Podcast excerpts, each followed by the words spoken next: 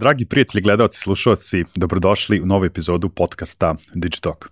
E, ja sam vaš domaćin, Vlada Kovač, a moja današnja sagovornica biće Maja Grbović, Head of Media u kompaniji Mercator S. E, na samom početku ja bih vam skrenuo pažnju na par stvari koje su za nas veoma važne. E, na prvom mestu želimo vama da uputimo jednu molbu, a to je da se pretplatite na naš YouTube kanal, kliknete na ono zvonce koje se nalazi pored dugmeta subscribe i na taj način dobijete notifikaciju kada izađe svaka nova epizoda. Naravno, skrećem vam pažnju da smo prisutni i na svim audio platformama, tako da ukoliko više volite da slušate podcaste, imate mogućnost na, na najpopularnijim platformama da pratite i Digitalk. Želim da vas ohrabrim da nam pišete na info.digitalk.rs date neke svoje predloge, ideje, e, komentarišete naše sagovornike, uputite neku sugestiju ili kritiku. Ja vrlo rado ulazim e, u prepisku, komunikaciju i diskusiju e, sa vama. Nama feedback naših pratilaca veoma znači, tako da ukoliko imate nešto konkretno da nam kažete, nemojte se libiti da nam pišete. Naravno, sve ovo što vam pripremamo i emitujemo od sadržaja ne bi bilo moguće bez kompanija koje su prepoznale vrednost u ovome što radimo. Tako da želimo na samom početku da uputimo veliku zahvalnost svim tim brendovima i kompanijama koje su nas podržale u ovoj godini. Na prvom mestu pokrovitelj podcasta Digitalk u 2022. godini je MTS. Kada pominjemo MTS, želimo da vam skrenemo pažnju na njihove usluge vezane za e-fiskalizaciju. Naime, da biste spremno dočekali e-fiskalizaciju, potrebno obezbedite neophodnu opremu, prijavite se za bezbednosti element, instalirate i podesite novu elektronsku kasu, a MTS vam nudi kompletnu podršku procesu prelaska na novi model fiskalizacije. Na raspolaganju su vam rešenja koje buhvate Android uređaje najnovije generacije, aplikaciju fiskalne kase i mogućnost cloud portala naprednih funkcionalnosti za bezbedno čuvanje svih podataka i poslovnu analitiku, kao kao i održavanje i podršku stručnog tima 24 časa dnevno, 7 dana u nedelju.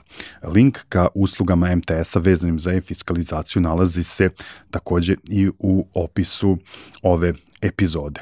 Veliko hvala i kompanijama koje su naši partneri u 2022. godini. Veliko hvala znači Mastercardu, OTP banci i kompaniji e, Mercator S, tačnije idejnoj online prodavnici. I u ovoj epizodi sa nama su naši drugari iz izdavačke kuće Finesa, dvoje vas sa najkreativnim i najbržim komentarima nagradit ćemo sa dve knjige iz, iz Finesinih izdanja, a za sve ostale važi promo kod Digitalk koji vam daje 10% popusta na Finesinom sajtu. Kada već pominjemo promo kod, uh, podsjeća vas da imamo i uh, promo kod Digitalk 500 koji vam daje mogućnost da ostvarite čak 500 dinara popusta u idejnoj online prodavnici. Tako da e, posetite idejn sajt i iskoristite ovaj promo kod. E, pre nego što krenemo na sam razgovor, ja imam još jednu e, veoma važnu i po meni e, veoma značajnu stvar da objavim. Naime, u ovoj epizodi, a i u svim narednim, podsjećat ćemo vas da je e, trenutno u fazi planiranje prve velike Digitalk konferencije koja će se održati od 7. do 10. aprila u Zrenjaninu. Naime, 7. i 8. aprila e, realizujemo deo događaja e-commerce days posvećen e-commerce temama, a od 8. do 10. nastavljamo veliku tradiciju konferencija u Zrenjaninu, te vas očekujemo da nam se pridružite na, na toj jednoj velikoj avanturi koji ćemo, nadam se, nastaviti i narednih godina. E, sve informacije vezane za ovu konferenciju naravno možete e, dobiti na našem sajtu digitalk.rs. E, a sada, nakon ovog malo dužeg uvoda, idemo na razgovor i na našu sagovornicu Maju Grbović. Ćao Maja, dobro mi došla. Ćao Vlado, bolje te našla. Dugo pripremamo ovaj razgovor i dugo smo pričali šta bi mogla da bude tema ovaj, tvog gostovanja u Digitoku i ja mislim da se ona nekako ovaj, sama nametnula, obzirom prvo ti ja se jako dugo znamo, ovaj, ti si deo zajednice, da kažemo ono, od samih početaka bila si deo velikih, ovaj, velikih projekata, ti si samo par puta i u tweetovima, ono, od, od, znači da pamtiš ono scenu još od Web Festa i ovaj, od Biz Baza i tako dalje, ovaj, ali ono zašto smo se mi uhvatili kada smo pričali e, o temi našeg današnjeg razgovora jeste da si ti prevalila jedan ozbiljan put svih tih godina i da kažem, razvila jednu ozbiljnu karijeru u digitalu u, u Srbiji i meni zaista sve to što si ti postigla zaista gledam kao školski primer kako mlad čovek može danas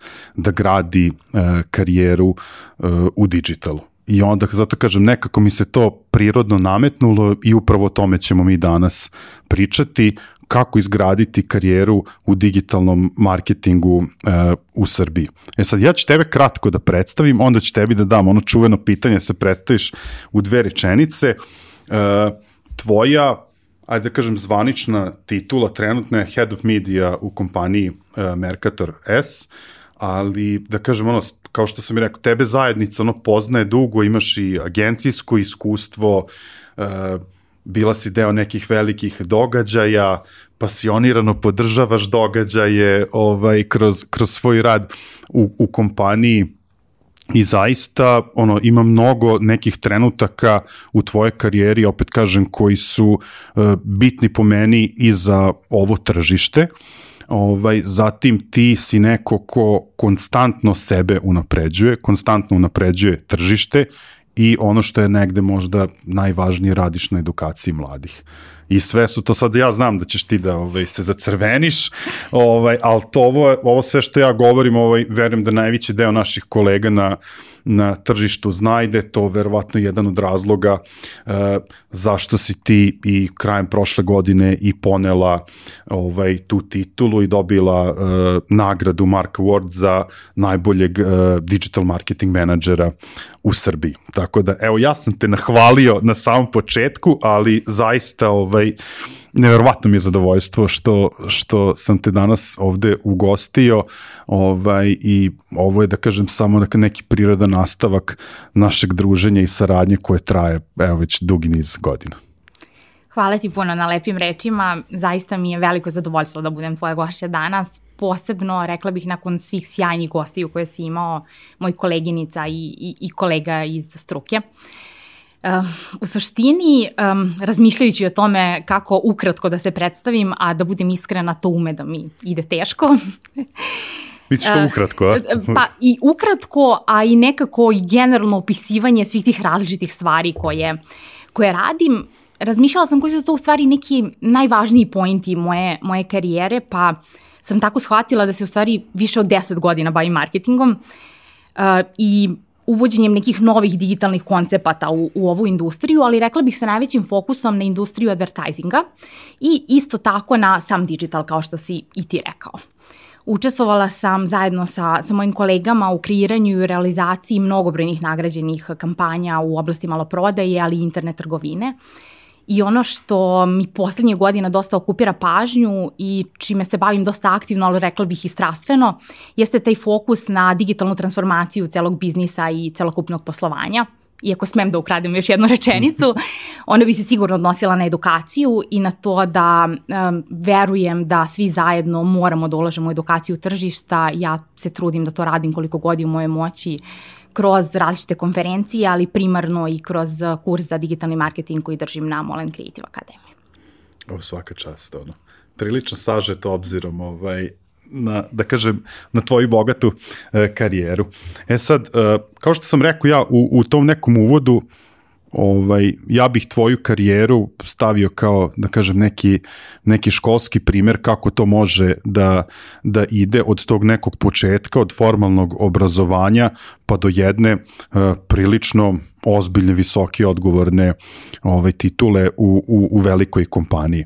E sad, uh, ovaj današnji razgovor i ti ja neki dan kad smo se videli, ovaj, imaće malo drugačiji tok nego, nego prethodni, jer ćemo mi kroz priču o, o razvoju tvoje karijere faktički dati odgovore na mnoga pitanja koji možda mladi postavljaju sebe, koji je to, da kažem, pravi put ovaj, da se krene od fakulteta, da li je agencija prvi izbor, da li korporacija, kako to sve funkcioniše ovaj, iz tvog nekog ugla, jer si ti prošla put, da kažem, bukvalno ono, svaki stepenik ovaj, ko, koji može da bude od tog nekog početka, početak je kod tebe, e, kod tebe fon isto kao i kod da, velikog broja mojih, e, mojih sagovornika. Tako da, kako započeti danas karijeru u digitalu, odnosno kako je to kod tebe sve teklo? Da, pa pričajući o tome, shvatili smo da je u stvari najbolje da krenemo od početka. Ja sam studirala na fonu i sem tog studiranja koji mi je donelo zaista i puno znanja i sjajne kontakte, vola bih da istaknem da sam i bila član studentske organizacije ISEC i da generalno zaista mislim da mladi ljudi treba dosta važnosti i dosta fokusa da stave na članstvo u studentskim organizacijama zato što Doniće im puno nekog praktičnog znanja koje će im stvarno puno koristiti. Od um, rada u timu, vođenja projekata, načina komunikacije. I ja volim da kažem da zaista na tim prvim razgovorima za posao se vidi jasna razlika između ljudi koji su imali neko iskustvo tog tipa i onih koji, koji naprosto nisu bili u prilici da, da iskuse nešto od praktičnog posla. Vidi se taj pristup komuniciranju koji je, koji je dosta drugačiji. Ja sam ta neka prva uh, marketinška znanja, kao što rekao, stekla na fonu, iako sam studirala informacione sisteme i tehnologije, ali sam negde čini mi se još i na početku shvatila da, da me više, više privlači marketing i neke druge veštine. I onda sam na trećoj godini fakulteta došla na uh, praksu u agenciju Huge Media. Odnosno, došla sam na jedan projekat koji je Huge Media u tom momentu organizovala, to je Webfest. I to je moj prvi kontakt, odnosno jedan od prvih ozbiljnijih kontakata sa, sa organ, organizacijom događaja, u čemu ti se zaista divim. Um, ja sam u Huge u tom momentu, odnosno na Webfestu, se uglavnom bavila PR-om i nekim tradicionalnim advertisingom, odnosno advertisingom u tradicionalnim medijima. Zašto? Pa prvo zato što su ta sva moja fakultetska znanja u suštini i počivala na tradicionalnim medijima i to je bilo neko polje u kojem sam se ja relativno ok snalazila. Međutim, um, Huge Media je um, core digitalna agencija i ja sam, zahvaljujući zaista svim divnim ljudima koji su radili i, i neki od njih i danas rade tamo, vole bih da istaknem i Nikolu Bareća i, i Ivana Rečevića i Srđana Ercega, ali i sve druge kolege koje su radile sa mnom tada u Huge Media, stekla neka prva digitalna znanja. Da budem iskrena, nisam bila sigurna da li mi se to zaista dopada.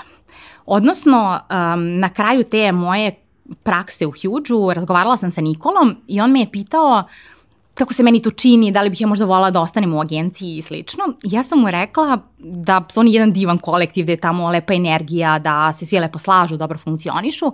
Međutim, da ja nisam sigurna da oni rade bilo šta čime bih ja žela da se bavim u nastavku svoje profesionalne karijere. Znači, još jednom ću reći, oni su digitalna agencija.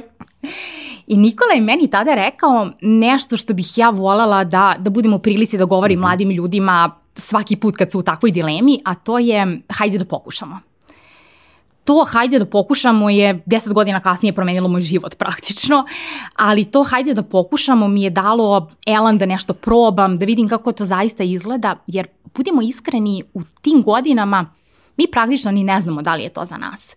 Mi vidimo samo neki mali obris cele te profesije, nešto što sa strane imamo priliku da, da, da upoznamo i jednostavno teško je da znamo da li je, da li je ta vrsta industrije uopšte za nas i da li možemo negde da se prepoznamo u tome. Ja danas uh, radim nešto što je kombinacija onoga što sam verovala da ću raditi i onoga što sam naknadno radila u Huge Media, odnosno kombinaciju tradicionalnih i digitalnih medija i to je jedan miks koji za mene danas onako super funkcioniše. Meni je, meni cijela ta priča, ovaj, i kad se pomenu ta neka imena, mislim, Ivan Rečević je bio ovaj, pre, ovaj, pre par epizoda sagovornik i zaista sva trojica koji si su pomenula su ono fenomenalni ljudi, neko ko je prosto gradio tu scenu ovaj digitala. Ali verujem da ćemo posle ovaj pomenuti još neka imena, nešto ovaj kako budeš razvijala priču uh, o, o karijeri i, i ovaj mestima gde si posle radila. Ja samo želim da, da podvučem ono što si ti rekla uz jednu napomenu ta stvar uh, na fakultetu sa studentskim organizacijama ta stvar definitivno pravi razliku i mislim da je to nešto što ovaj što mladi treba da da shvate i da onako da ovaj da da prigrle. Jedino bih se ono ogradio da je tvoj primer definitivno mnogo bolji nego moj jer sam ja tu onako prilično za strani ja sam prihvatio taj taj rad kao nešto ovaj mnogo ozbiljno u tom trenutku pa je fakultet ovaj mnogo mnogo trpeo ali si ti to ovaj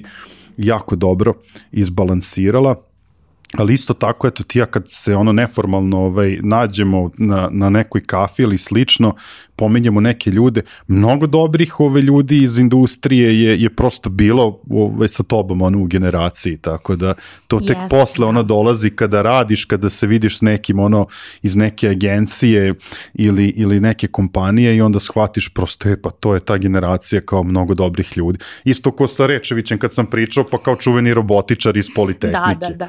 Tako pa, da. Ta, ti prvi kontakti fakultetski ili iz organizacije, sad ja sam bila u ISEC-u, ti si bio u nekoj drugoj organizaciji, ali ja zaista bih preporučila bilo koji vid studentskog organizovanja, to je u stvari prvi društveni kapital koji vi ponesete u život na neki način. Ti prvi kontakti koje ostvarite, prvi ljudi sa kojima nešto radite, svi oni će u budućnosti biti vaše kolege na jedan ili na drugi način i sretaćete se kroz posao na, na različitim mestima. E, uh, nisam hteo ovo da, da, da pričam, pošto je fokus ono na tebi, ali sam se bukvalno naježio sad ovo što si rekla. Ima jedna stvar ovaj, koju ja, kada me pozovu da pričam studentima na, na fakultetima, koji svaki put kažem, moje prvo predavanje na ekonomskom fakultetu u Beogradu iz uh, predmeta ekonomika preduzeća, profesor Malenović, amfiteatar, nas je bilo preko 400, amfiteatar A1, čovek je prvu rečenicu koju je izgovorio, pogledajte levo desno, ispred iza sebe. Kaže, ti ljudi koje vidite oko sebe, to će biti najveći kapital koji ćete poneti sa ovog fakulteta. I ja se toga sećam, mislim, to je jedna od redkih stvari koje sećam, ono šta sam slušao na fakultetu Šalisa, ali je jako, da kažem, ono uticalo, uticalo na mene. Ja imam još jedno zanimljivo iskustvo, um, dosta kasnije, um, tako reći pre tri ili čet, pre tri godine, sam išla na master studije na fonu. I to je jedna potpuno drugačija perspektiva. Prvo, um, ostatak moje grupe je bio ja mislim 94. ili 95. godište, bili su stvarno jako mladi. Sa druge strane, um, asistenti i profesori, u tom momentu ih zaista tretirate kao kolege, to više nije kolokvijalno kao kad te da, upišete da, da, fakultet, sad razumete da ste vi zaista kolege. I ja da budem iskrena, uh, moj pristup je bio zaista dosta temeljan, ali čini mi se da je bio dodatno temeljan zato što sam ja razumela da smo mi kolege, da mi diskutujemo o tome, da zajedno praktično radimo u istoj industriji koju se trudimo da, da menjamo i napređujemo. Tako da i, i dosta godina kasnije opet, uh, opet to ima smisla za sve nas. Da. E sad, kada si ti, ovaj, kada si ti pristala uh, i kada si rekla, ok, da pokušamo ove ekipi da. iz, iz Huge-a, šta je to što je tebe sačekalo u agenciji? Taj agencijski rad? To je nešto ono ovaj o čemu smo komentarisali nešto što danas možda mladima nije ovaj toliko prijemčivo kao na mislim ja znam ono to još i na fakultetu i to sve taj ta agencija tamo su te primili tamo su te zvali na razgovor to je prosto onako imaš ono ogromnu dozu dozu uzbuđenja ovaj. Kako je to kod tebe teklo Pa mislim da je za početak važno razumeti kontekst. Ja sam u Huge-u počela da radim 2011. Uh -huh. Uh, gotovo pa, pa na početku digitala u Srbiji, odnosno ne bukvalno na početku, ali na početku prihvatanja uh, digitalnog marketinga od strane većih kompanija. I taj, uh, taj moj početak rada u agenciji na tržištu je bio obeležen uh, nekim početcima community managementa isključivo na Facebooku. Mi smo tad, odnosno ne samo da smo verovali, nego je zaista Facebook bio najbolji kanal za komunikaciju Tako. s mladima u tom trenutku, što, što danas sigurno nije slučaj. Radilo se dosta oglašavanja na portalima, Facebook aplikacije, one, one su bile potpuni hit, razno razni konkursi i, i kvizovi. I u suštini to malo digitalnih agencija koje u tom momentu postojalo na tržištu je veliki fokus stavljalo na edukaciju tržišta. Mene ta edukacija prati nekako izgleda od te, od te 2011. pa do danas, ali mislim da sam već tada shvatila da ako niste spremni da izdvojite vreme i da nekog vašeg klijenta, ali danas bih rekla bilo kog stakeholdera, možda nekog vašeg generalnog direktora, direktora sektora, nekog drugog s kim sarađujete, naučite šta to radite, kako to izgleda, šta to njemu može da doprinese, mislim da prvi put kada to neko drugi uradi umesto vas, usudit ću se da kažem ćete biti u problemu. Tako da, da mislim da je ta edukacija važna, da se vratim na ono što si me pitao, dočekalo me jedno izrazito dinamično okruženje sa dosta klijenata, dosta klijenata iz različitih industrija, jedan mlad tim koji, je, koji se probija u tom, na tom digitalnom tržištu.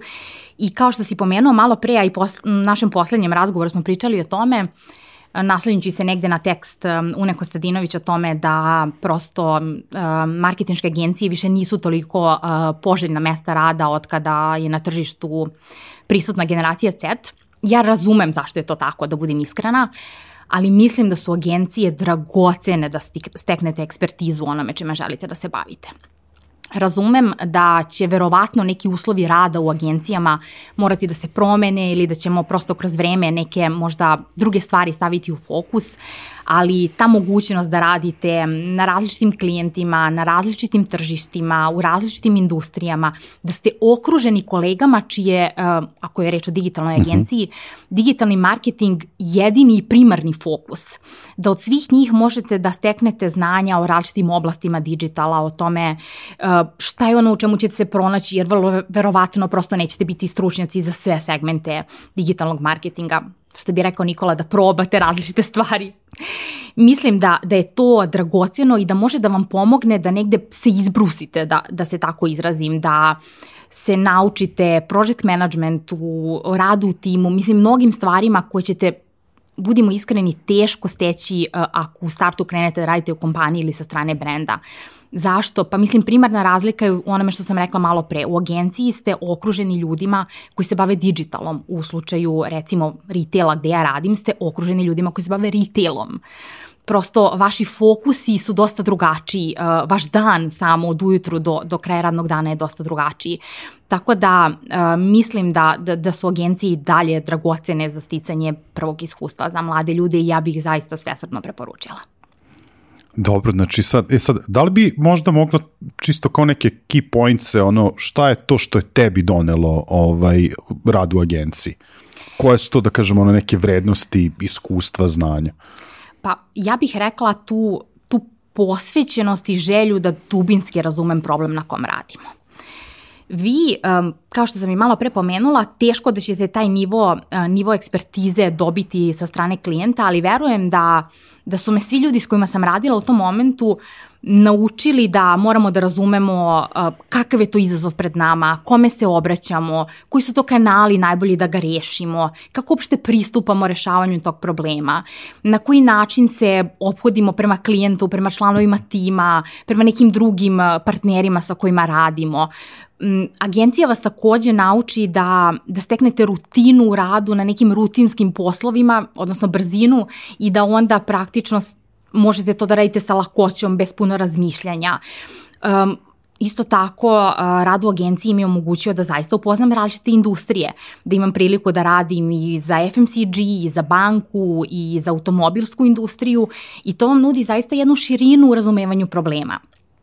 Tako da mislim da, da, da stvarno može biti izuzetno važno da, da steknete tu vrstu iskustva. E sad, koliko je trajao ovaj, e, da kažem, taj, taj rad u agenciji? Da, ja sam um, oko dve i po godine radila u Huge Media i onda negde uh, krajem 2013. u stvari prelazim kod svog tadašnjeg klijenta. Šta sam u stvari konkretno radila? Ja sam bila zadužena za, za brigu o digitalnom prisustvu za brendove Ideu i Diamant u, u Srbiji, primarno za Ideu, mhm. ali sam zaista uh, onako svesrdno i aktivno pomagala uh, kolegama u Diamantu kad god im je uh, moja asistencija bila potrebna i da budem iskreno uživala sam u tome da, da radim sa njima. Meni je sam taj prelazak um, u korporaciju, da se tako izrazim, iako ne preferiram baš, uh mhm. -huh. baš pretarano taj izraz, um, negde bio dosta lagodan. Za početak otišla sam kod svog tadašnjeg klijenta gde sam jako dobro poznavala sve čime se ideja bavila, projekte na kojima su radili, industriju isto tako relativno dobro.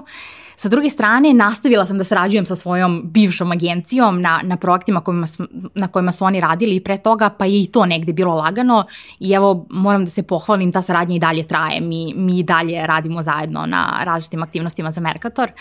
Tako da nisam nešto, nešto stresno preživela taj prolaz, prelazak, niti mislim da da on nužno mora da bude strašan i će se vaš život promeniti iz korena ako je to pređete um, uslovno rečeno sa jedne strane na drugu. Ne volim da verujem da je to sa jedne strane na drugu. Ja negde verujem da su to um, dve strane iste medalje. A posebno bi ovaj, mislim, ja bih istakao iz nekog mog iskustva koliko pratim industriju, sad tu veliki broj jeste o ljudi, ali smo mi ipak relativno malo tržište, pa se znamo, ali taj prelazak uh, iz agencije uh, na stranu brenda ili ono na stranu klijenta je skoro pa prirodna stvar nekako u, u tome. Jako se često prosto često dešava. Često se dešava, iako iz mog ugla potpuno je legitimno da da berete da, dok, da god vi želite gradite karijeru Naravno. sa strane agencije. Mislim, ali da, industrija jeste mala. Meni je moj kolega iz Hrvatske me pitao za za, za nekoga ko se bavi digitalom u Srbiji, ja sam rekla da ne poznajem tu osobu i on je rekao, pa ja sam mislila da se vi svi znate. Tako da, jeste, jeste malo tržište i svi se znamo. Mislim, na stranu to što je prirodno, važno je i da svi imamo isti cilj. Mi i naši partneri u agencijama radimo zajedno na nekoj kampanji, projektu ili brendu i imamo zajednički zadatak da to ispadne najbolje moguće i negde po najvišim standardima naše profesije. I ja volim da kažem da bez obzira da li je kao korporacija ili je agencija, uvek je tu neki čovek, neki ja da. u stvari na kraju ove obe reči koji želi da odradi svoj posao najbolje moguće i da negde ponosan i zadovoljan ode kući na, na kraju radnog dana. Eto. Mislim, ne znam da li možda sad kao pravi trenutak, ali ono to kad si rekla tu reč, ono čovek, meni je odmah ovaj sinulo, malo pre sam rekao da, da bih volao i da pomenemo neke, neke ljude, ti si ja, ja nekako osjećam da mogu tako slobodno da kažem, ovaj, imala i sreću da, da kada si prešla u Mercator da je tu bio Ivan Kovačević koji ja da. njen, njega nekako posmatram kao čoveka koji je uticao na veliki broj u Srbiji ovaj, da ono napravi ozbiljne karijere u, u, u digitalu ono, tako da mislim on mi onako želo bih njega da je takođe da vidim ovde ovaj, šta kažemo vruće stolici ka, I ja kada... bih stvarno.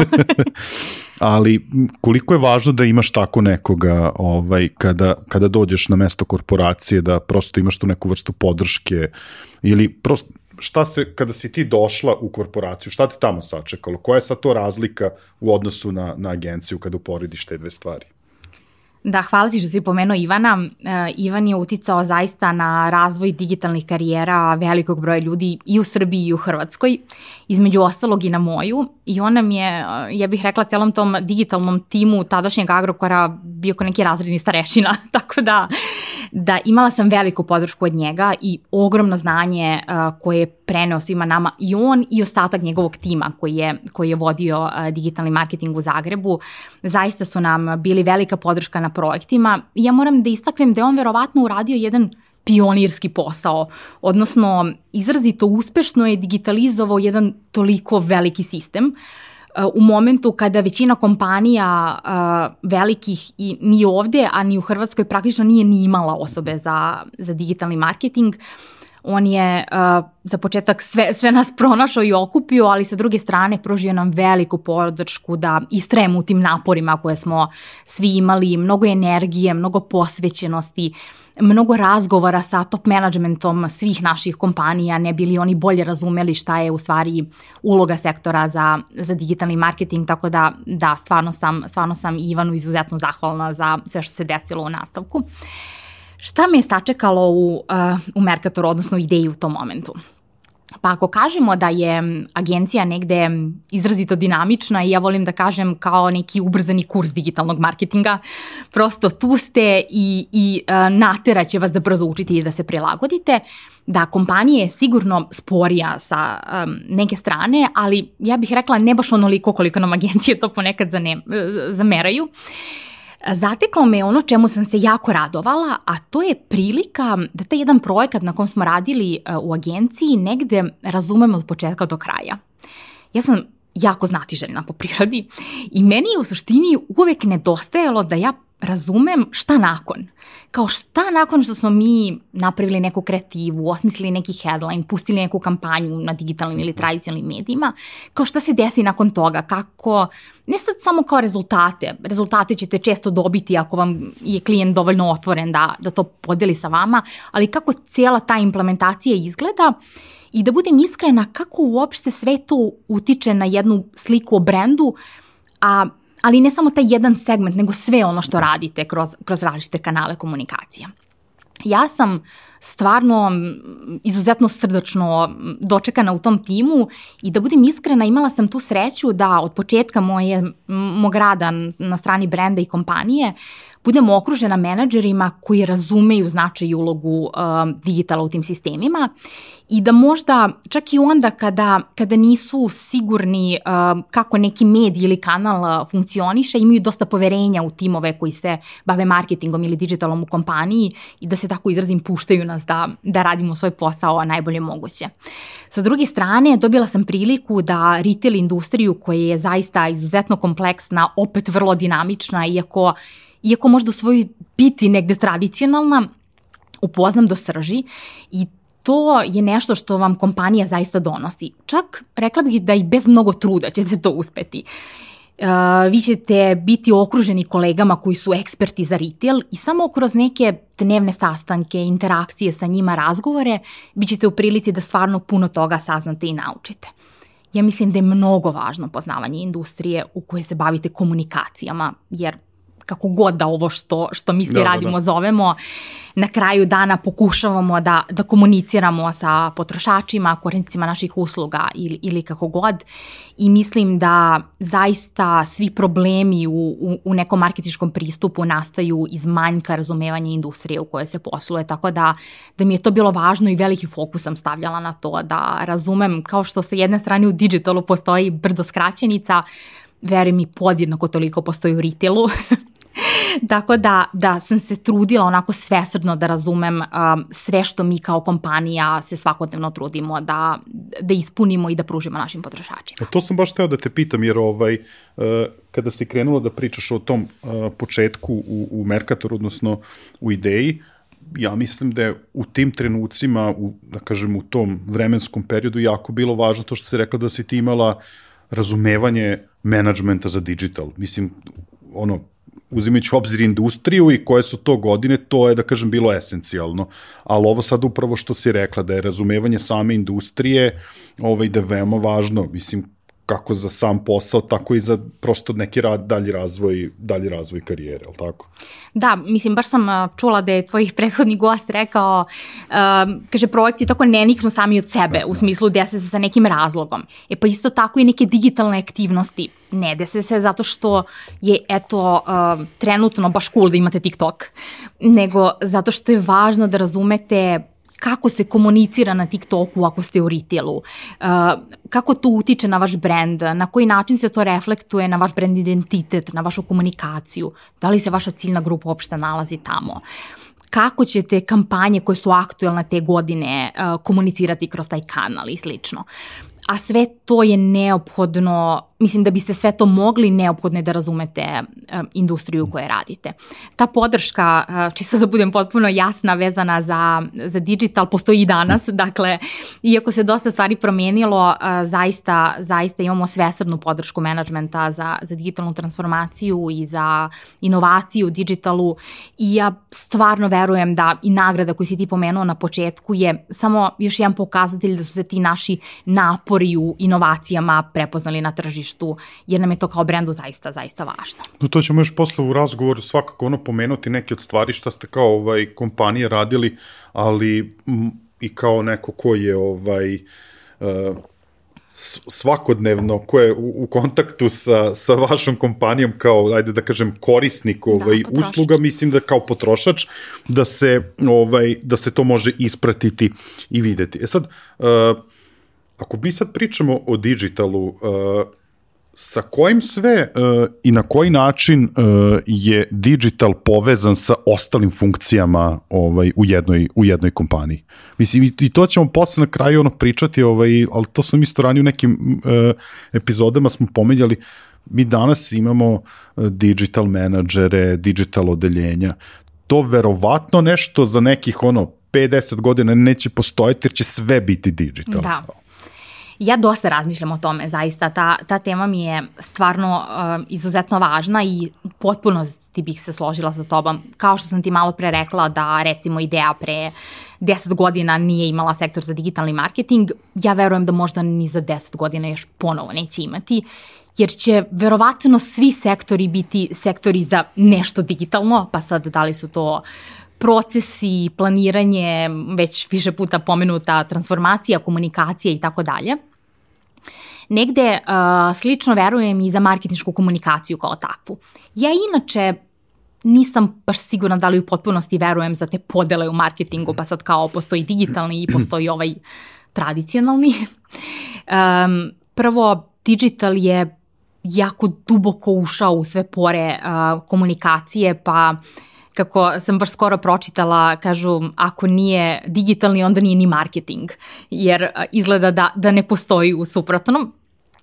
Mislim da isto takva veza postoji sa nekim svim uh, drugim područjima unutar jedne kompanije, sa HR-om, sa u našem slučaju retailom, sa IT-em prirodno, sa internet trgovinom kao takvom i da negde svi mi zajedno se preplićemo i pokušavamo da zajedno uradimo neke, neke stvari na tržištu. Digitali, ako evo dotaknemo se teme HR-a, izuzetno velika podrška kolegama u domenu privlačenja novih kandidata, jako popularnog employer brandinga, jo, još jedan buzzword um, poslednjih godina, generalno za takođe internu komunikaciju sa zaposlenima digital je izuzetno važan kanal. Iako generalno pričamo recimo o svemu što se desilo od od početka pandemije virusa COVID-19, digitalna komunikacija je baš ta koja nam je omogućila da svi imamo isti pristup informacijama, budemo povezani na neki način, iako smo, iako smo razvojeni suštinski. Uh, Sa druge strane, mi smo biznis koji isto tako ima i internet trgovinu i digitalna komunikacija je neodvojivi deo naše, naše internet trgovine. Odnosno, mi interno kada pričamo o internet trgovini, mi u suštini uh, često je svedemo na neka tri dela. Jedna je, jedan je svakako taj procesni i operativni retail deo, drugi izuzetno važan, često važan onoliko koliko toga ljudi nisu ni svesni je logistika i onaj treći je svakako digitalna komunikacija sa našim potrošačima. Tako da digital u tom segmentu uh, jako puno doprinosi, ali kao što sam ti rekla malo pre, važno je da to bude negde smisleno. Ljudi danas um, komuniciraju na načine koji su, posudit ću se da kažem, pre 10 godina bili nezamislivi. I uh, cijela ta digitalna industrija raste eksponencijalno. To, taj eksponencijalni rast digitalne industrije, industriju maloprodaje tera da svaki dan napravi jedan mali korak da bi, da bi suštinski mogla da je sustigne. I baš zbog svega toga, ja mislim da je danas neprirodna ta podela na kanale. Mhm. Prosto oni se prirodno prepliću i prelivaju. Ali to ne znači da, ako uzmemo primjer jedne digitalne kampanje, to ne znači da... Um, snimite TV spot i onda headline na tog TV spota po mogućstvu sa kadrom iz TV spota uzmete pa napravite billboard, mm, voice over TV spota iskoristite da napravite radio spot i na primer taj isti billboard prilagodite da biste dobili web banner. To nije prirodna integracija digitala u sve kanale komunikacije. prirodna integracija bi bila da pokušate da mm, na svaki od tih kanala, da za svaki od tih kanala kreirate sadržaj koji je za njega prirodan. Tako da, da, postaje sve digitalno, ali nisam sigurna da smo kao tržište baš dobro razumeli šta to znači. Znači, svaki od ovih primjera koji se navela, ono ko fizički me zaboleo, znaš, ono, jer zamišljaju, ono, mislim... Ali da video si ih, ne, ne, mislim, postoje. apsolutno, apsolutno.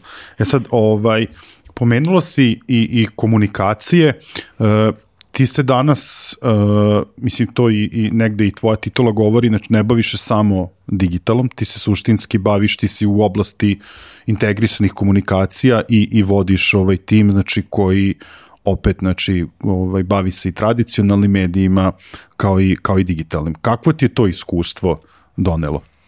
To mi je zaista dragoceno iskustvo. Rekla bih da, da moj tim i ja radimo zajedno na tome. Ja e, koliko god se trudila ne bih nikada mogla sve to sama. Uh, donelo mi je zaista puno toga, puno novih znanja, puno novog razumevanja, metrika, različitih medija i tako dalje. Ja sigurno još od početka svoje karijere duboko verujem u integrisani pristup komunikacijama. Neosporno je da ako želite da, da prenesete poruku na tržištu koje je i dalje dominantno TV tržište, u industriji koje je isto tako dosta tradicionalna, da morate koristiti sve kanale komunikacije na najbolji mogući način, ali mislim da je izuzetno važno i da ih razumete. I zbog toga, ako bismo se vratili na onu priču uh, od pre nekog vremena za početak rada u agenciji i sticanje tog ekspertskog znanja, baš u takvim segmentima su potrebni ti neki novi profesionalci u sektoru uh, medija i marketinga, zato što baš oni bi trebalo da donesu to suštinsko razumevanje svakog kanala i pristupa svakom od kanala. Uh, moje koleginice iz tima koje do srži dobro razumeju kako tradicionalne, tako i digitalne medije, u stvari donose uh, donose najveću prednost tom pristupu. Uh, u stvari mi sami zajedno kada razmislimo o svakom od kanala, a onda vidimo kako to 1 plus 1 treba da, mm. da bude 3, jer to je u stvari ideja integrisanih komunikacija, mislim da nekako najviše dobijemo da sedimo svako za svojim stolom i radimo, ne znam, neko, neko Facebook, neko Instagrama, neko treći TV, mislim da bismo onda mogli samo da pričamo o integrisanim komunikacijama, ali ne, ne da ih kao takve i primenjujemo. Tako da e, važno je da razumete kanale, važno je da razumete šta je za svakih od tih kanala potrebno, a da onda svi zajedno unutar tima osmislite kako ćete praktično najefikasnije i najefektivnije komunicirati kroz svaki od tih kanala, ne bili dobili najveću vrednost za brend za koji radite.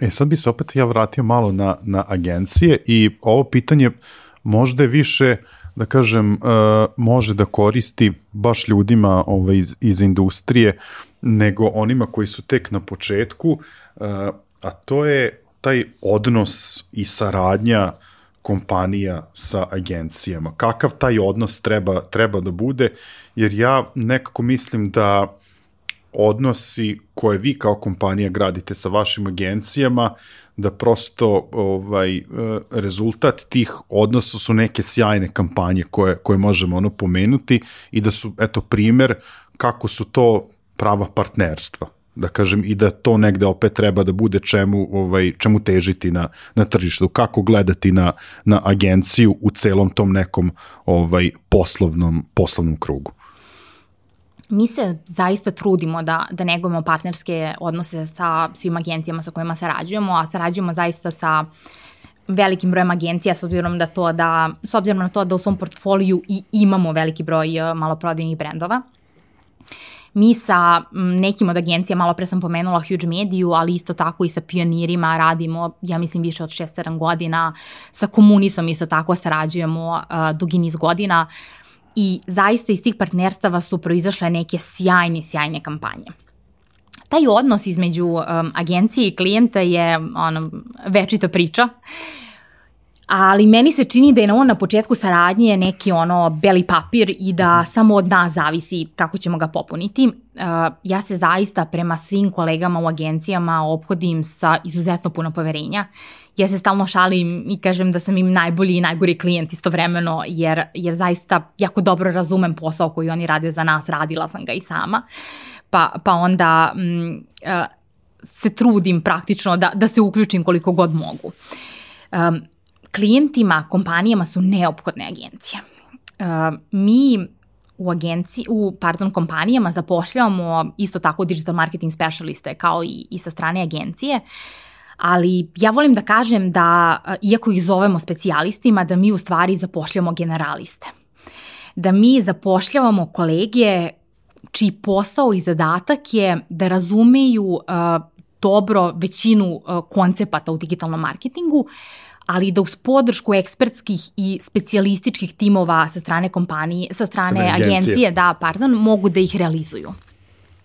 Naprosto, vi sa strane kompanije gotovo nikada ili jako redko ćete biti u prilici da se izuzetno duboko specijalizujete za određenu oblast digitalnog marketinga. Ako uzmemo neki primer, recimo uh, moje koleginice iz tima verovatno nikada neće same pustiti uh, kampanju za oglašavanje na Google Adsu. To će raditi uz podršku agencije sa kojom sarađujemo. Uh, ali to ne znači da one ne treba da poznaju oglašavanje Tako na Google. One moraju da ga poznaju gotovo toliko da bi mogle da puste uh, same kampanju, zato što je to neophodno da bi znale šta da traže od agencije, da bi znale kako da ocene ono što su dobili od agencije, da bi umele da interpretiraju izveštaj i predstave ga možda uh, i unutar tima, ali i nekom top managementu kompanije, da razumeju čemu uopšte služi taj kanal na koji način on funkcioniše u jednoj kampanji, šta dobijemo kroz njega, a šta dobijemo, na primjer, kroz oglašavanje u štampanim medijima. Tako da, uh, razumevanje digitala je bitno, ali je podrška agencija jako često neophodna. Takođe, moje iskustvo pokazuje da, da su nama konkretno agencije dragocene za veliki broj kreativnih poslova. U tom našem mikrookruženju dnevnom, odnosno u tom primarnom fokusu na retail industriju, nekada je teško da se izmestite i da donesete nešto potpuno novo. A kada imate timove koji su u potpunosti fokusirani na kreativnu industriju, njima to ide lakše i rekla bih mhm. često i bolje nego, um, nego nama interno. U svakom slučaju u tom odnosu smatram da je izuzetno važno poverenje. Ja agencijama sa kojima sarađujemo, sarađujemo, verujem podjednako koliko i mojim članovima tima prosto ne libim se ni jednu informaciju koju delim unutar tima da podelim sa partnerima koje imamo, zato što verujem da ćemo je svi zajedno iskoristiti samo da nešto dobro uradimo za, za naše brendove. Važno je da to bude transparentno. Jedna moja bivša account managerka iz agencije kaže Maja se nikad ne ljuti što se desilo nešto loše, ona se ljuti ako ne zna što se to, da se to desilo. Šalu na stranu, ja sam zaista uvek fokusirana na to da rešimo izazov koji imamo i da onda shvatimo zašto se to dogodilo i pokušamo se ne dogodi više, ali ne mislim da upiranje prstom u bilo koga nekome donosi nešto dobro. E, I negde Važno je da ste fair u tom pristupu. Važno je da agencija za svoje angažovanje dobije neku vrstu fair nadoknade kompenzacije, FIA, kako god želite da to zovete. Sa druge strane, klijent za taj svoj fair fee isto tako treba da dobije uslugu koja je kvalitetna i posvećena. I ja da budem iskrena, mislim da najbolji rezultati dođu kada naši timovi u agencijama naše brendove posmatraju kao da su njihovi. Mislim da iz toga proizađe najbolja stvar, ali za to je potrebno vreme. Ne možete da očekujete da se o, da vaši saradnici u agenciji to prihvate i, i, i dožive uh, preko noći i s druge strane morate da budete otvoreni prema njima da bi oni razumeli vašu industriju, da bi razumeli specifičnosti vašeg biznisa, način na koji funkcioniše vaša organizacija i tako dalje, jer će to u mnogome olakšati posao i vama i njima. Kad si sad malo pre spomenula to poverenje koje treba da postoji, ja pretpostavljam da je upravo uh, i to poverenje ovaj odnosno poverenja koje postoji između vas dalo kao rezultat kampanje koje smo ono gledali, ne znam, u proteklom periodu, uh, po, poziv za Deda Mraz, tako da. na idej novogodišnji ovaj, karavan i tako dalje. Jeste, svakako. I, I poverenje i taj zajednički fokus da inoviramo i da donesemo nešto novo na tržište. Meni se čini da smo mi možda još davno, ali, ali ovih poslednjih godinu ili dve nam je pokazalo vrlo jasno da uh, taj pristup eh, generalni ka svim kupcima eh, ne donosi gotovo ništa i da je danas ukoliko je to moguće, neophodno personalizovati poruku pa gotovo ka mhm, svakom kupcu uh, pona osob. Mi unutar tima volimo da kažemo da naši kupci možda nikada u istoriji nisu bili povezaniji, a da nama gotovo nikada nije bilo teže da im priđemo i, i da ih dotaknemo nečim. Na taj način, iz tog naše, naše želje da um, nastupimo i kreiramo personalizovan sadržaj se desila i kampanja uh, Poziva Deda Mraza. To je jedna regionalna aktivnost koju smo realizovali u, u, u svim našim zemljama i koja je donela na tržište jedan personalizovan video pristup. Ja i na kursu koji držim, a inače unutar tima, um, onako non stop ponavljam nekoliko stvari, jedna od njih je ciljna grupa, non stop pričam o tome za koga je to, šta mu služi, šta mu donosi, koji problem u time rešavamo, to, to mi je omiljeno. Druga stvar je mobile, e, čini mi se da tam, sam na taj spisak dodala i video odnosno video se nekako sam nametno na tom, na, na tom spisku i verujem da je video mediji koji će postati vrlo verovatno izuzetno, izuzetno važan način komunikacije za brendove. Verujem to i za audio, ništa se ne brini, ali, ali video je takođe jako, jako važan. I ova kampanja s kojom smo mi mališanima doneli u stvari personalizovan poziv od Deda Mraza je u stvari objedinila sve to. Objedinila je personalizaciju doslovce za svaku osobu pa na osob objedinila je video i primarni, primarno smo je komunicirali kroz mobilne kanale mhm. komunikacije, tako da a, drago mi je što je taj trud bio vidljiv od, od strane potrošača. Mi smo za tri dana imali više od 300.000 iskorišćenih video poziva, što je a, zaista bilo neverovatno i Evo, setila sam se kako si ti za naš prošlogodišnji uh, karavan rekao da je to ljudima donelo neku uh, mrvu energije yes. u tim teškim, teškim trenucima obojenim pandemijom, mislim da je ova kampanja to nastavila. Mislim da je unela tu neku vrstu topline, da je probudila emociju i kod roditelja, a, a posebno kod dece i da nam treba zaista još takvih projekata, mi ćemo se potruditi da ih, da ih kreiramo, ali mislim da nam na tržištu generalno nedostaju aktivacije tog tipa. No ja zaista, mislim, godinama pratim ovaj, pritom sve ove agencije koje si ti pobrojala da sarađujete, jako dobro ovaj, poznajem ljude i nekako mi se čini da, da tu postoji jedan jako, jako dobar meč i pre svega to poverenje koje si rekla ovaj, i da eto, mislim, ono, svake godine iznenadite, iznenadite sa, sa nečim sjajnim. E sad. Izvini, molila bih samo još jednu stvar da kažem vezanu za agencije, mislim da je važna. Važno je da, da vašim account managerima i partnerima u agenciji stavite do znanja da ste otvoreni da vam ukažu ako, greje, ako misle da grešite ja ih stalno zovem i stalno im govorim, molim vas kažite mi ako mislite da je ovo glupo, molim vas kažite mi ako mislite da ovo neće raditi.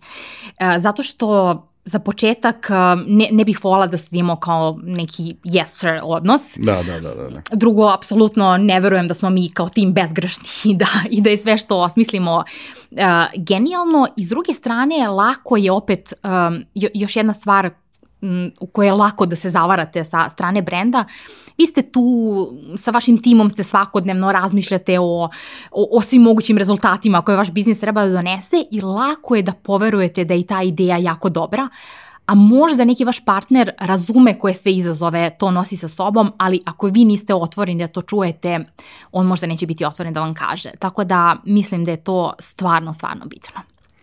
Ovaj, malo, pre, uh, malo pre si pomenula Uh, taj neki ovaj, moj komentar na, na, vašu, na vašu kampanju prošle godine, pa si eto, pomenula i COVID, ne možemo da, da pobegnemo ovaj, od toga, ali to je na neki način ovaj, u mnogim industrijama ubrzalo razvoj određenih delova i nekako ste vi tu možda najviše i prednjačili u vašoj industriji kada je, kada e-commerce u pitanju. Ovaj, I prosto vi nekako imam utisak da ovaj, prigrlili ste, ste te inovacije i nekako mislim da, da ovaj, uz pomoć toga ovaj, se zaista trudite da doprinesete tržištu. Kakva su sad tu, tu iskustva bila ovaj, prethodne to dve godine da. u toj oblasti? Pa mislim da je neminovno da u svim ovim razgovorima pominjemo pandemiju, naprosto tako je i, i, i dalje je tu među nama. Uh, jedna od industrija na koji je verovatno najviše uticala pandemija virusa COVID-19 jeste internet trgovina ok, da budemo potpuno iskreni i transparentni, internet trgovina u Srbiji i pre početka pandemije je beležila dvosifreni rast.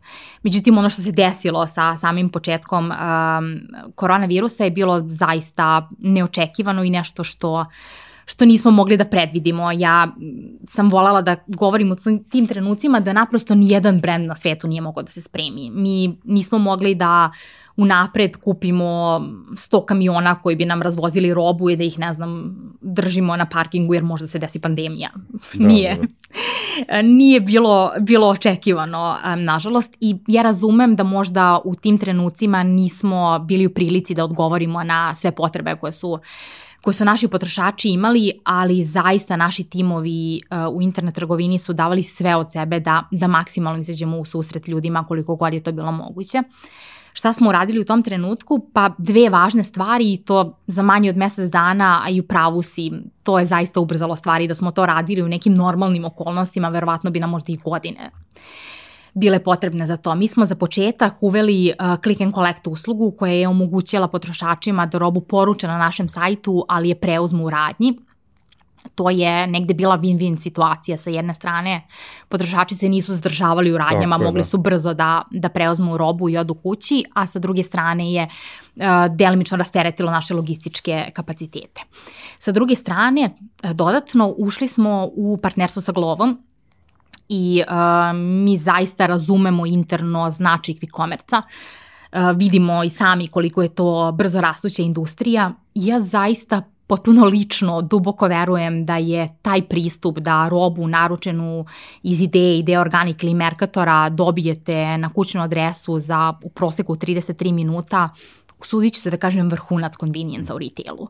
Zaista mislim da, da usluga na tom nivou apsolutno zadovoljava i neke najveće potrebe koje, koje potrošač treba da ima i, i koje ima u tom momentu. Ako se na kratko osvrnemo na to kako je uopšte, kako smo se uopšte snašli u toj izazovnoj situaciji, Pa meni se čini da mi ništa od toga nismo počeli da radimo kada se desila korona. Nama je, uh, nama korona nije pokazala da je to potrebno. Nama je korona možda samo potvrdila da je sve ono na čemu smo radili godinama pre toga važno. Prosto inovacije su važne, ali inovacije često ne nastaju preko noći. Posebno u velikim sistemima. U velikim sistemima, kako se često kaže, organizacijona kultura jede digitalnu transformaciju za doručak. Pa, pa samim tim ako nemate timove i tu internu um, kulturu takvu da može da podrži ono u čemu vi želite da inovirate, inoviranje će se teško desiti. Ono što um, sam takođe dosta čitala i čime sam se bavila od početka pandemije, jedno istraživanje koje radio McKinsey je pokazalo da kompanije koje inoviraju u krizi u narednih 3 do 5 godina rastu i do 30% brže od onih koje, koje to nisu uradile, nego su prosto gledale kako da prežive. I ja se nadam da će nam zaista taj naš hrabar pristup u tom trenutku um, doneti dosta, um, dosta blagoleti u budućnosti.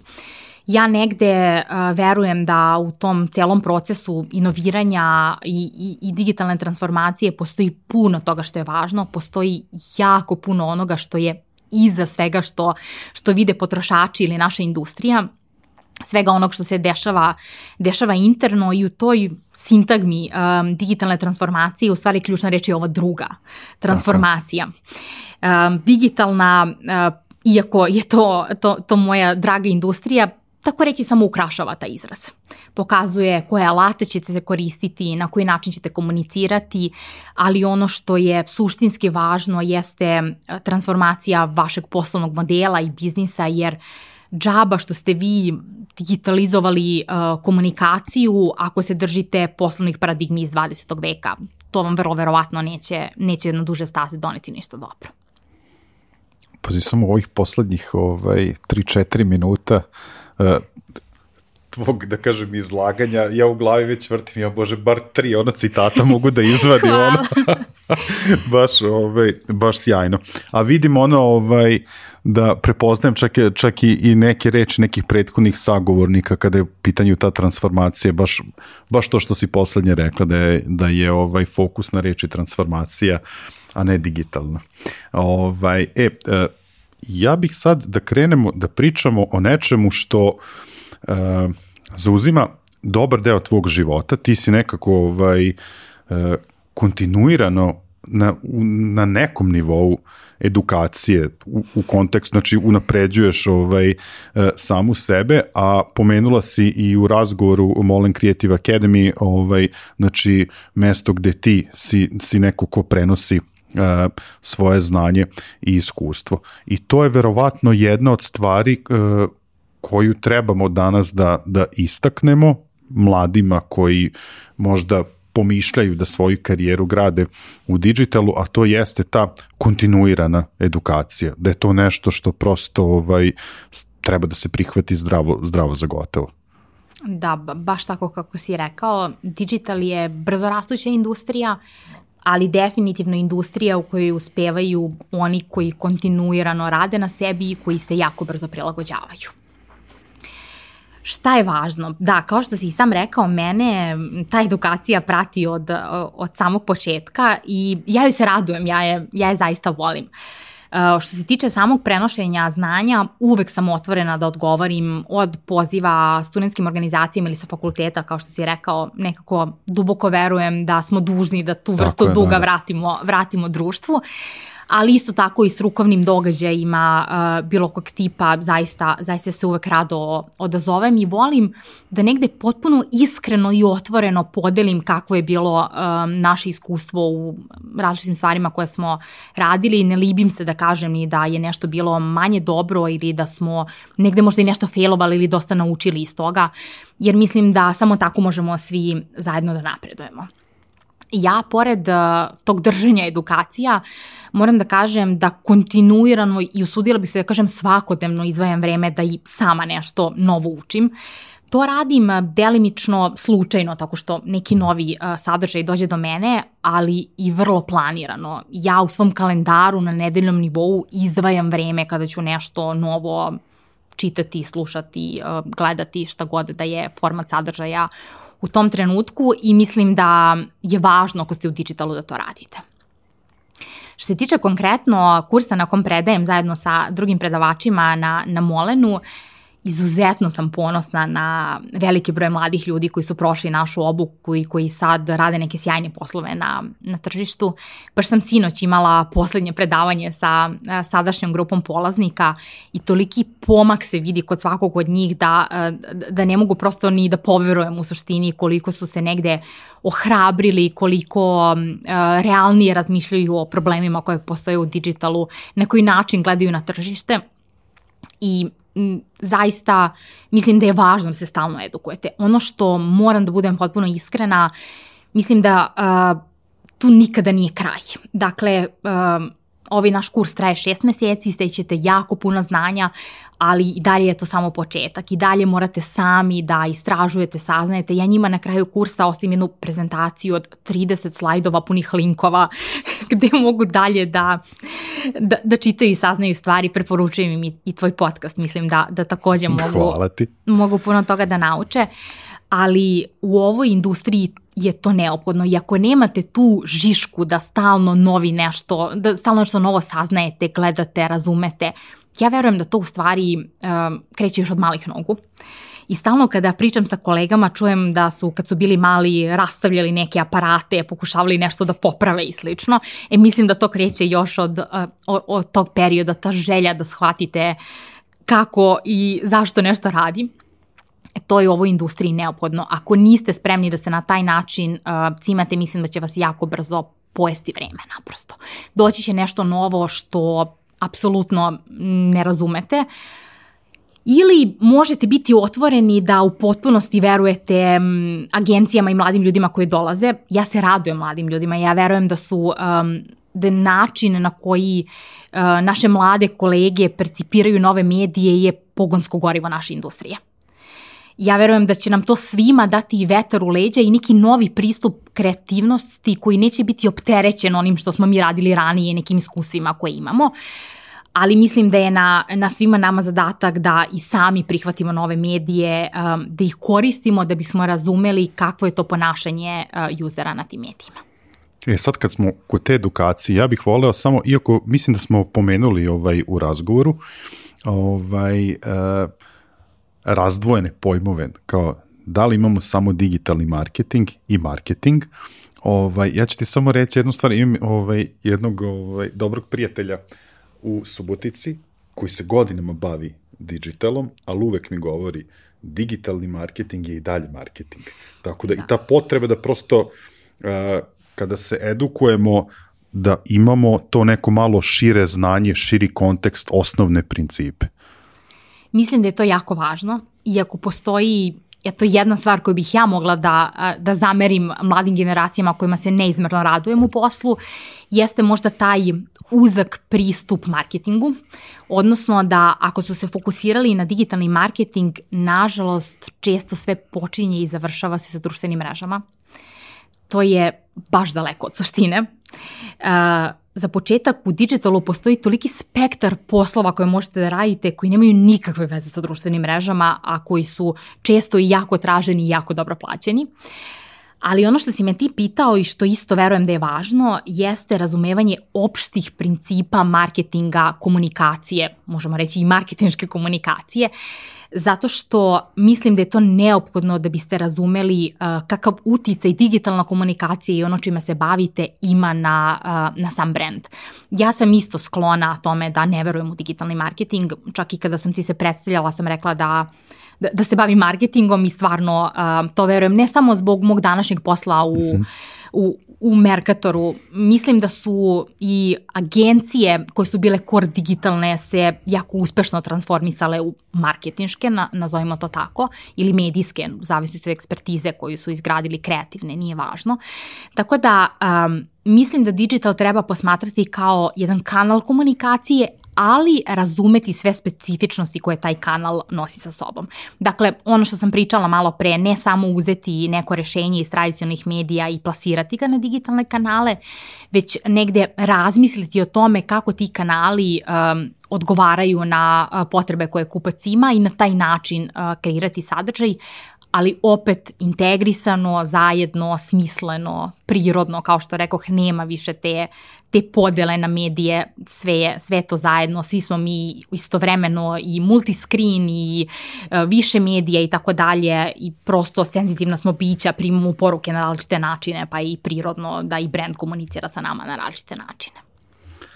Ove, e sad, uh, sad razmišljao sam sad kako da, kako da pređem na narednu stvar, ali onda sam samo shvatio da kogod je ovo slušao od početka pa sad do ovog trenutka da apsolutno neće postaviti pitanje kao zašto, nego je nekako logično na osnovu svega što si podelila sa nama danas od tog početka pa do toga ovaj kako ti misliš da, da treba danas raditi do ovih, da kažem, ono, opštih principa marketinga, edukacije, uh, dolazimo do, do, do stvari koje smo pomenuli na samom početku, a to je uh, jedna uh, lepa, ajde da kažem titul, odnosno nagrada koju si ti uh, dobila krajem prošle godine, po meni uh, uh, i više nego zasluženo. Ja sam odmah rekao kad su bile one nominacije, kad je to krenulo da izlazi po, po LinkedInu, iako je dosta meni dragih ljudi još ovaj, bilo ovaj,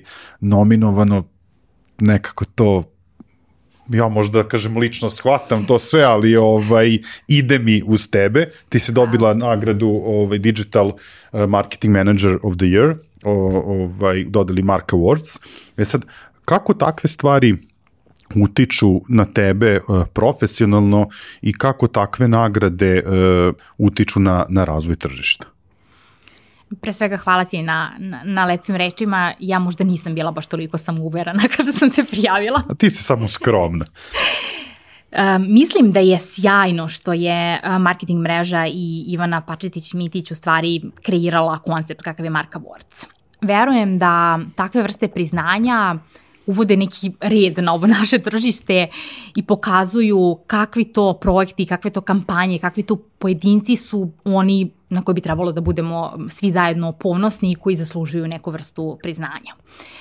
Iako je Marka Awards individualno priznanje, kao što si sam rekao, ja zaista ogromnu zahvalnost dugujem svim mojim kolegama i verujem da je ta nagrada, a koju je pored mene dobila i moja CMO Nataša Pavlović, tako da smo mi imali dva velika uh, slavlja unutar jednog istog marketing tima Mercatora S, um, verujem da je to zaista timski napor. Uh, prosto uh, u jednom od obrazloženja nagrade koje sam čitala napisalo je da, da svaki uspeh ima svoje ime i prezime, ima ih mnogo, svaki uspeh ima listu svojih imena i prezimena.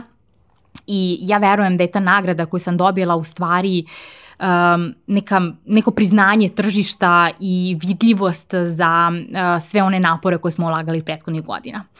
Meni lično to predstavlja naravno veliku satisfakciju, svi uh, smo srećni da dobijemo bilo kakvo priznanje od javnosti, a usudila bi se da kažem posebno od stručne javnosti i od sjajni, sjajni članova žirija, stvarno ljudi sa izuzetno respektabilnim i, uh, i dugogodišnjim karijerama. Uh, takođe uh, predstavlja jednu vrstu velike odgovornosti. Naprosto uh, važno je da posle tog priznanja svi pokušamo da i dalje radimo neke, ne, neke nove sjajne stvari i mi smo negde baš dali gas na kraju ove godine da, da odgovorimo na taj profesionalni izazov koji je stavljen pred sve nas i kao što rekao stvarno sam zahvalna svim mojim kolegama na tome što što iako smo dobili dve individualne nagrade kao tim smo zaista ostvarili veliki uspeh. Ove, e sad, napravili smo fakt, mislim, zatvorili smo krug, krenuli smo od uh, fona Iseka prakse u Huge-u do, do ove nagrade. Uh, e sad, kad bi trebalo da, da podvučeš ono crtu za sve ove godine, uh, šta se promenilo na tržištu digitala od tih nekih samih početaka, da ne kažem od, od Facebook aplikacija ovaj, do današnjeg dana? Da, nekad imam utisak da deset godina kasnije dalje pričamo iste priče i to me jako zabrine. Međutim, ako pokušam da budem optimistična, promenilo se zaista puno toga. Mi smo u poslednjih 10 godina svake godine beležili dvocifreni rast ulaganja u, u, u digitalno oglašavanje. Ti si i sa Igorom Černiševskim i sa Vladom Aranđelovićem pričao, da. pričao dosta o tome i ta dva razgovora zaista sjajno pokazuju sve neke promene koje smo, koje smo svi zajedno proživeli na ovom tržištu. Ono što bih ja volala da istaknem jeste da je uh, sam posao mnogo kompleksniji. Dostupno je uh, značajno više kanala komunikacije, uh, mnogo veći broj korisnika konzumira sadržaj kroz, kroz digitalne kanale i to um, digital marketing menadžerima dosta otežava njihov, njihovo svakodnevno bavljanje poslom. Kao što smo i malo prepominjali, raste social, raste mobile, raste video, ono što nije tako dobra vest jeste da je ta potrošnja, odnosno ulaganje u digitalno oglašavanje po glavi stanovnika i dalje na jednom na jednom niskom nivou, ali moram da budem iskrena i da kažem da verujem da, da je taj trend dobar po nas i da će, i da će stvari biti sve bolje i usudila bih se da kažem da više nema nerazumevanja digitalna na tržištu. Mislim da smo tu fazu um, zaista prevazišli. Ono što bih ja možda dodatno žela da skrenem pažnju jeste da u, u celom tom velikom rastu beležimo taj mali pad ulaganja u lokalne portale uh mhm. -huh. i rekla bih da, da i tu negde odgovornost i značaj e, velikih brendova. Ja verujem da je na svima nama uloga da omogućimo kreiranje kvalitetnog medijskog sadržaja. Mislim da je to, pored svih drugih uloga koje brendovi imaju, isto tako važna, važna uloga sa naše strane. I iako nemam, imam i agencijsko i ovo korporativno tog medijskog iskustva, nemam u direktnom poslu, i mi zaista toliko godina radim sa, sa različitim medijima u Srbiji da, da u potpunosti razumem taj biznis i mislim da, da svi zajedno moramo da se potrudimo da negde podržimo kreiranje kvalitetnog sadržaja na, na lokalnom nivou. Da li to, na primjer, ovaj, uh, nešto za, za što smatraš uh, da ima neki, eto, da kažemo, no, potencijal gde treba dodatno da se potrudimo? Mislim da svakako ima potencijal. Kada kažem kreiranje dodatnog sadržaja, to ne moraju biti nužno članci na portalima, to mogu biti podcasti, to mogu biti video forme. Uh, mislim i da, me, i, i da me nisi to pitao, zaista uh, bi ti to rekla. Verujem da će se kvalitetan sadržaj u budućnosti izuzetno puno ceniti i da će brendovi dosta resursa i napora ulagati u podršku kvalitetnom sadržaju na, na lokalnom nivou kroz koju god platformu uh, da je on mhm. kreiran. Ja, dobro, hvala. Ja sam hteo to pitanje ovaj, za, za, za podrške podcasta, nisam hteo da ga, da ga izbegnem, ali sam hteo ono kao ovaj, na kraju, ali svakako ovaj, hvala. Mislim, podrška, podrška zaista, uh, zaista puno znači, ali opet negde, da kažem, i, i velika odgovornost da se kontinuirano ulaže upravo taj uh, razvoj i taj neki kvalitativni pomak ovaj kroz vreme kada kada je sadržaj u pitanju. E sad ovaj uh, opet ima ta jedna stvar morat ćemo na, na veliku žalost našeg Miloša da pomenemo ponovo ovaj, još jednom reč digitalna transformacija i nešto što smo isto malo pre uh, pomenjali, kako prosto digital danas, šta nam je sve donela ta, ta digitalna transformacija, jer mi, pominjali smo par puta, ono, sve polako postaje digitalno. Kako da kažemo, ono sve to utiče na, na, na pore biznisa, ono, eto, sa primjerom naravno na ovo što, što ti radiš. Da, u velikoj meri, kada pričamo o retailu, jedan od glavnih termina koji odlikuje tu našu potrebu da se uh, transformišemo u digitalnom smislu jeste svakako i omnichannel pristup. Uh, Omnichannel je, je omiljeni buzzword poslednjih nekoliko godina, ali on nije ništa novo. On nam samo ponovo pokazuje da naši potrošači komuniciraju kroz različite kanale, da kupuju kroz različite kanale i da retail ima potrebu da odgovori na sve to. Sa druge strane, uh, mi uh, kroz digitalnu transformaciju transformišemo i neke naše potpuno interne procese koji uopšte nemaju nužno uh, veze sa potrošačem. Odnosno, ako baš uzmem primer Merkatora, mi praktično digitalnu transformaciju posmatramo kroz neka tri streama. Jedan bi bila, na, bile sve naše aktivnosti usmerene na potrošače, drugi su sve naše interne stvari, interna komunikacija, interna kultura i treći su sve neke naše aktivnosti usmerene na sve naše druge stakeholdere, ali primarno na naše dobavljače. Tako da mi pokušavamo da kroz različite aktivnosti u sva tri segmenta praktično kreiramo uh, drugačiju digitalnu strategiju. Uh, dosta sveobuhvatno pristupamo tome sa evo još jednim partnerima na tržištu sa mainstreamom smo realizovali ceo jedan uh, projekat uh, Digital Maturity-a koji je trebalo da oceni naš uh, nivo digitalne zrelosti u različitim um, aktivnostima koje radimo i da nam isto tako pruži uvide šta je ono u čemu bi trebalo da, da se dalje razvijamo i sad naravno radimo na tim konkretnim aktivnostima. Tako da, kao što sam rekla malo pre za marketing da ako nije digitalni onda, marke, onda nije marketing, Tako je izgleda i u, i u slučaju biznisa, zato što cijela ta digitalna transformacija u stvari bi trebalo da nam omogući da zajedno kreiramo neki novi, superiorni biznis model koji će nam omogućiti da pobeđujemo na tržištu u budućnosti. Dakle, mi ćemo sigurno transformisati neke postojeće stvari kojima se bavimo, ali isto tako verujem da ćemo ući u neke potpuno nove biznise o kojima možda ranije nismo ni razmišljali. I svedoci smo toga da se to uveliko dešava na, na razvijenim tržištima, da ne znam, uh, na primer uh, Tesco ima svoju banku ili na primer da, da neki drugi veliki retail brendovi razmišljaju o kupovini TikToka i tako dalje, da, da retaileri isto tako često postaju mediji i ulažu u kreiranje uh, ogromne količine medijskog sadržaja, kao što je slučaj sa mojim kolegama u Sloveniji. Tako da sve te pojedinačne aktivnosti su isto tako odgovor na digitalnu transformaciju. To ne mora da bude novi softver, nova aplikacija ili nešto što nam prvo padne na pamet. To može biti zaista suštinska promena biznis modela kao takvog. E, da se ovaj, uh, još sa jednim pitanjem zadržimo uh, sa terminom uh, digital sad iz tvog nekog iskustva, mislim ti ovaj, uh, sama si rekla da si vrlo radoznala i, i znatiželjna, ovaj, pa ono, verujem da pratiš uh, celokupno naše, naše tržište. Uh, kakve su to uh, digitalne iskustva koja nam kreiraju brendovi, brendovi danas u Srbiji?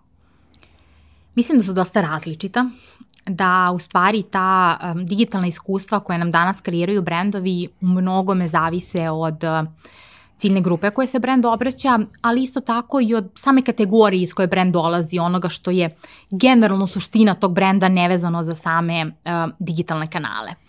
I brendovi su na tom, um, u tom našem digitalnom ekosistemu čini mi se konstantno na toj nekoj klackalici, da s jedne strane u potpunosti odgovore na, um, na potrebe ciljne grupe ili na potrebe tog um, kanala kroz koji komuniciraju, ali da sa druge strane pokušaju da ostanu dosledni mhm. toj svojoj suštini i onome što je inače ranije bila, bila srž tog brenda. Mislim da je jako teško danas se izdvojiti na tržištu u moru sadržaja, u moru različite komunikacije i u moru te podeljene pažnje koju, koju potrošač ima. Naprosto danas je ta moć sa strane brendova u potpunosti prešla na, na, na stranu potrošača. Potrošač danas um, sam bira um, gde će se informisati, kada će se informisati i na koji način će se informisati. A sa druge strane, na svim tim kanalima gde se potrošač informiše, uh, brendovi su uh, sportskom terminologijom na gostujućem terenu.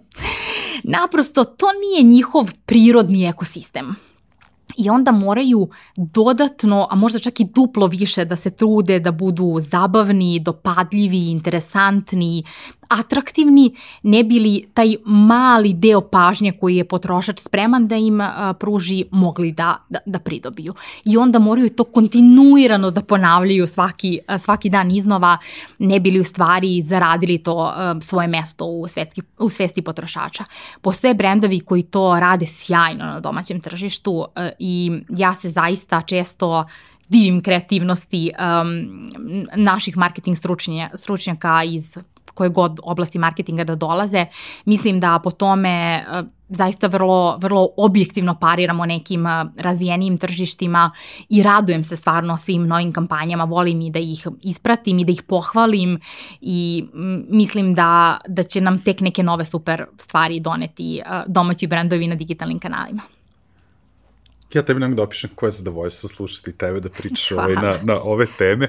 Ovaj, sad za kraj, ono je mi onako ovaj, malu, uh, malu pošalicu, pošto zaista poznajem veliki broj vas ovaj, iz industrije i dosta vas je prilično mlađi od mene. I ovaj, do, do ovog trenutka, da kažem, do ovog razgovora ja sam voleo da se šalim ono kao kad porastem bit ću Marko Mudrinić, ono. A posle ovog razgovora, ono, kad poraste hoće da budem ono Maja Marković. Ne šalu na stranu, stvarno, ovaj, zaista smo ono, ovaj, kroz priču o tvoje karijeri prošli dosta stvari uh, koje su vezane uh, generalno za tržište digitala, za građanje karijere u ovoj industriji, zato kažemo ono, prosto tvoj primer je meni dođe mi kao, kao školski kako može uspešno da se izgradi jedna jako lepa karijera i ono što moram da napomenem ovaj u prilično kratkom periodu ono ti si ovaj vrlo mlada devojka ona da ovaj a, a imaš ovaj impozant, impozantnu karijeru. E sad ja bih voleo da ovaj današnji razgovor završimo onako kako smo uh, počeli, ovaj da sa jednom porukom uh, pre svega mladima i onima koji žele uh, pomišljaju uh, da prat, uh, da grade karijeru u digitalu sve to tim nekim ovaj tim nekim informacijama i uvidima da da te neke mlađe generacije možda ne vide uh, ili digital ili ili agencije kao mesto gde bi započeli karijeru. Koja bi bila tvoja poruka za kraj otprilike isto ono koje je Nikola meni rekao, pokušajte.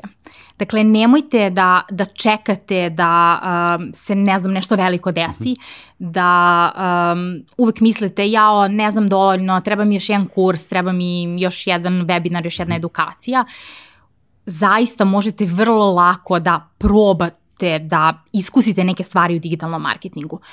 Probajte na nekom vašem passion projektu na nečemu što vas privatno zanima, na nečemu o čemu biste vi volili da pričate drugim ljudima i pričajte im to kroz digitalne kanale komunikacije. I onda isprobavajte nove stvari, testirajte, testirajte, testirajte, pa onda menjajte, pa opet ponovo tri puta testirajte i učite iz toga. Ja stalno i mojim polaznicima na kursu govorim, ali e, kada isprobavate, radite to smisleno, donosite neke zaključke iz toga. E, pokušajte da shvatite šta radi, šta ne radi, šta je imalo smisla, šta nije imalo smisla. I prosto kroz to praktično znanje i iskustvo ćete najviše naučiti i najviše ćete shvatiti da li je to za vas ili nije.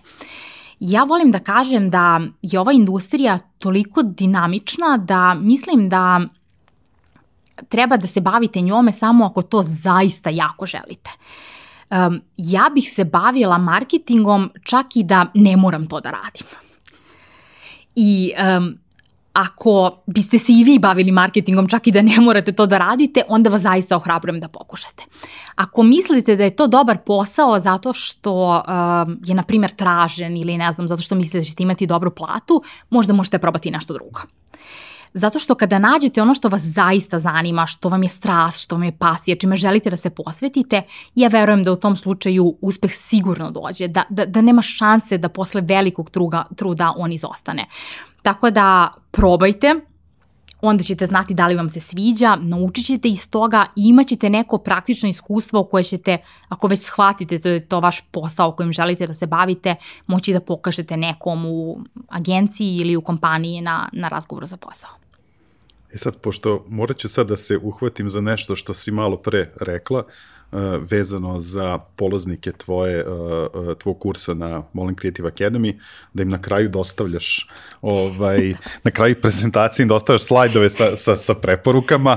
Ovaj, neću te sad mal, maltretirati sada da, da nabrajaš, ali bilo bi super ovaj, da u opisu ljudima damo neke tvoje preporuke, pošto više puta smo rekli koliko ti radiš ono na, na, na sebi kad edukacija u pitanju, pa prosto da, da neki izvor informacije, neke knjige da, da preporučim. Ako već imaš sada nešto u glavi, slobodno možeš ovaj da kažeš. E, imam jednu preporuku i, i ti ja smo skoro pričali o njoj, a to je da pokušate da uh, algoritme na društvenim mrežama ili platformama koje najviše koristite, pa sad šta god je to, um, Instagram, LinkedIn, uh, TikTok, nevažno, pokušajte da naučite da rade za vas.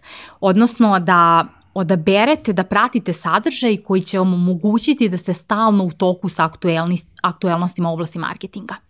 Tako što ćete pratiti ljude koji pričaju o tome, tako što ćete možda pratiti hashtagove koji, uh, koji su uh, vezani za te teme, tako što ćete se uključiti u neke grupe pa diskutovati sa drugim ljudima i ako sve to uradite, uh, dosta informacija će negde prirodno dolaziti do vas. Pored tih usko stručnih ljudi, ja mislim da je za sve nas koji radim u oblasti komunikacija, izuzetno važno da čitamo što više. Ali to ne mora biti nužno stručna literatura. Ja recimo mogu da izdvojim i, i, i predložim dosta naslova od svojih partnera iz Finese. Mislim da, da zaista postoji dosta sjajnih izdanja koje su oni uh, objavili i mislim da to opšte znanje, nazovimo ga tako, će vam biti zaista dragoceno za razumevanje posla u, u marketingu. Iako vas ohrabrujem da čitate što više, mislim da je isto tako važno da razumete koji je to sadržaj koji vama doprinosi, koji ima težinu, koji ima smisla i da izbirate i ono što je važno za vašu industriju ili vaš brand ili biznis i tako dalje. Ja na samom kraju ovaj, moram da ti kažem jedno veliko hvala hvala što si se ovako detaljno pripremila. Ja uvek volim za tebe da kažem da si ti dobar đak, samo si, znači ti si temeljna, ovaj, zato je ovaj razgovor, znači ja ne znam, ja mislim da smo eto mi za ovih nekih sat i, sat i po koliko smo, koliko smo pričali, rekli toliko toga da bi možda sa nekim sagovor, sago, drugim sagovornikom taj razgovor trajao ono ovaj 2-3 sata, tako da hvala ti puno ovaj, što smo pokrili toliko tema i meni je drago što smo upravo eto kroz uh, priču o tvojoj karijeri pokrili toliko stvari i verujemo ovaj, da, da smo neke mlade ljude e, zainteresovali da, da karijeru grade upravo u ovoj industriji. E, Hvala ti puno na pozivu, bilo mi je zaista veliko zadovoljstvo. Takođe, e, iskoristio bih priliku i, i eto, malo smo se, malo smo se dotakli e, toga, dala si ti prosto obrazloženje kako vi kao kompanije gledate ovaj, e, na potrebu podrške kreiranju kvalitetnog sadržaja, ali eto, ovaj, redka prilika da mogu nekome uživo da, za, da zahvalim na podršci kako tebi, tako i kompaniji iz koje dolaziš, ovo, vi ste sa nama od početka i nama to, da kažem, ono, baš, baš puno znači. E, Dragi gledalci, slušalci, pratioci, ja se iskreno nadam da ste vi uživali u ovom razgovoru sa Majom e, koliko i ja. Na kraju ću vas naravno e, zamoliti da nas e, zapratite na društvenim mrežama, pretplatite se na naš YouTube kanal, kliknete na ono zvonce pored dugmeta subscribe kako biste dobili notifikaciju kada izađe svaka nova epizoda. Ukoliko više volite da slušate, prisutni smo na svim audio platformama. Naravno, E, pored kompanije e, Mercator S, danas ćemo na kraju zahvaliti svim ostalim kompanijama koje su nam pružile podršku, naši pokrovitelji iz MTS-a, skrećemo vam pažnju na njihove usluge iz oblasti fiskalizacije, link se nalazi u opisu epizode, našim drugim partnerskim kompanijama OTP banci i Mastercardu i malo pre pomenutoj izdavačkoj kući e, Finesa. Kada ideja u pitanju, ne zaboravite promo kod Digitalk 500, daje vam mogućnost da ostvarite 500 dinara popusta u idejnoj online prodavnici, a Finesa vam daje promo kod Digitalk koji vam daje 10% popusta na Finesinom sajtu. E, toliko od nas u ovoj epizodi, vidimo se narednog utorka. Ćao!